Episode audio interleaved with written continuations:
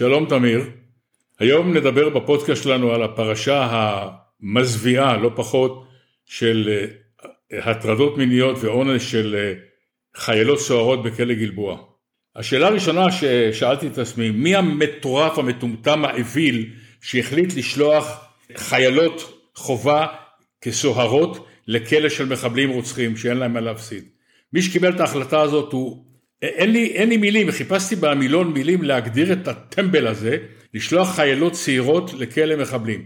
מה שמחמיר את המצב הוא שמפקדי הכלא, מנהלי הכלא, נתנו למחבלים האלה, שאין להם מה להפסיד, לנהל את הכלא.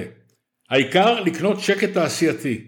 נתנו להם לעשות מה שהם רוצים, ובמהלך החופש הזה שהם קיבלו, הם הטרידו את החיילות הסוהרות, הם אנסו כמה מהן.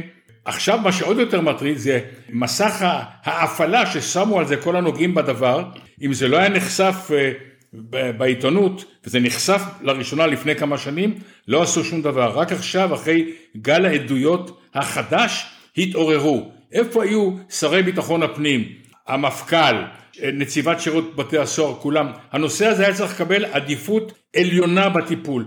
גם עכשיו רוב האנשים הרלוונטיים מגמגמים, אה, זה נושא חשוב, אנחנו נטפל בו. זה צריך לחתוך תוך ימים, לפטר אנשים, לעשות חקירות, לשלוח אנשים לכלא אם צריך, ולהפסיק את השימוש בחיילות חובה כסוהרות בכלא של מחבלים עם כמה מאסרי עולם. הדבר הזה הוא מטורף, מטומטם, אווילי. ועדת החקירה לבריחה מכלא גלבוע אה, מתכנסת, גובה עדויות, לעניין הזה נתנו אה, חשיבות אה, עליונה וגם עד עכשיו לא נקטו שום, שום אמצעי של ממש חוץ מדיבורים.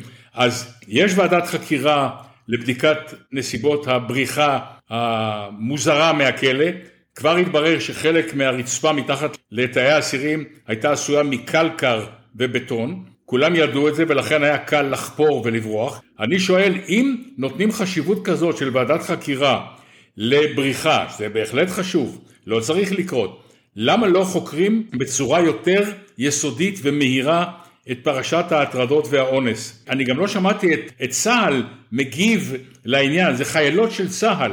אסור לשלוח אותם לעבודה כזאת, אבל כבר אם שלחו אותם, צה"ל צריך להיות אחראי, לא להפקיר אותם בידי שירות בתי הסוהר ששם מסתבר השתמשו בהם כמרכאות נערות פיתוי כדי לשמור את השקט התעשיית בכלא. אני מקווה שהנושא הזה יקבל עדיפות עליונה בימים הקרובים ושיפסיקו להתברבר השר לביטחון פנים, המפכ"ל, כל ראשי שירות בתי הסוהר לדבר במילים גבוהות ויפות, כולל ראש הממשלה יאיר לפיד שהביע זעזוע, צריך את הסיפור הזה לחקור תוך כמה ימים לקבל מסקנות ולערוף ראשים. תודה תמיר, אנחנו נמשיך לעקוב אחרי הנושא הזה.